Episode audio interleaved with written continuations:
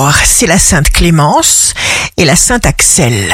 Bélier, vous êtes authentique. Faites ce que vous pouvez et laissez l'univers faire le reste. Taureau, jour de succès professionnel, la première chose à définir est de savoir de quoi vous vous sentez capable. Gémeaux, que rien ne vous inquiète, vous saurez manœuvrer avec votre précieuse intuition. Cancer, surfez sur votre élan naturel parce qu'il vous rend heureux. Lion, signe fort du jour, prenez les risques qui vous veulent du bien dans le sens du bien. Vierge, vos intentions sont coulées dans le béton, n'allez pas par quatre chemins. Balance, signe d'amour du jour, ressentez pour décider, vous ne vous trompez pas. Scorpion, énergie magnifique, tout le monde vous suit, s'aimer et se faire confiance rend heureux.